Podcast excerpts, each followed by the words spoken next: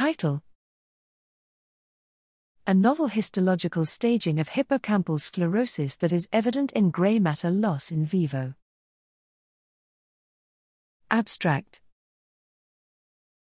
Introduction Hippocampal sclerosis of aging, HS, is defined by end stage histological findings, strongly associated with limbic predominant age related TDP43 encephalopathy, LATE. We aim to characterize features of early HS to refine the understanding of its role within combined pathology.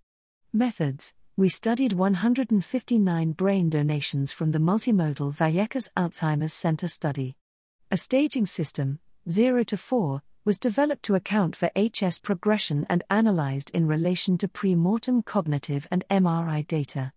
Results our HS staging system displayed a significant correlation with disease duration, cognitive performance, and combined neuropathologies, especially with late. Two level assessment along the hippocampal longitudinal axis revealed an anterior posterior gradient of HS severity. In vivo MRI showed focally reduced hippocampal gray matter density as a function of HS staging. Discussion the association of this staging system with clinical progression and structural differences supports its utility in the characterization and potential in vivo monitoring of HS.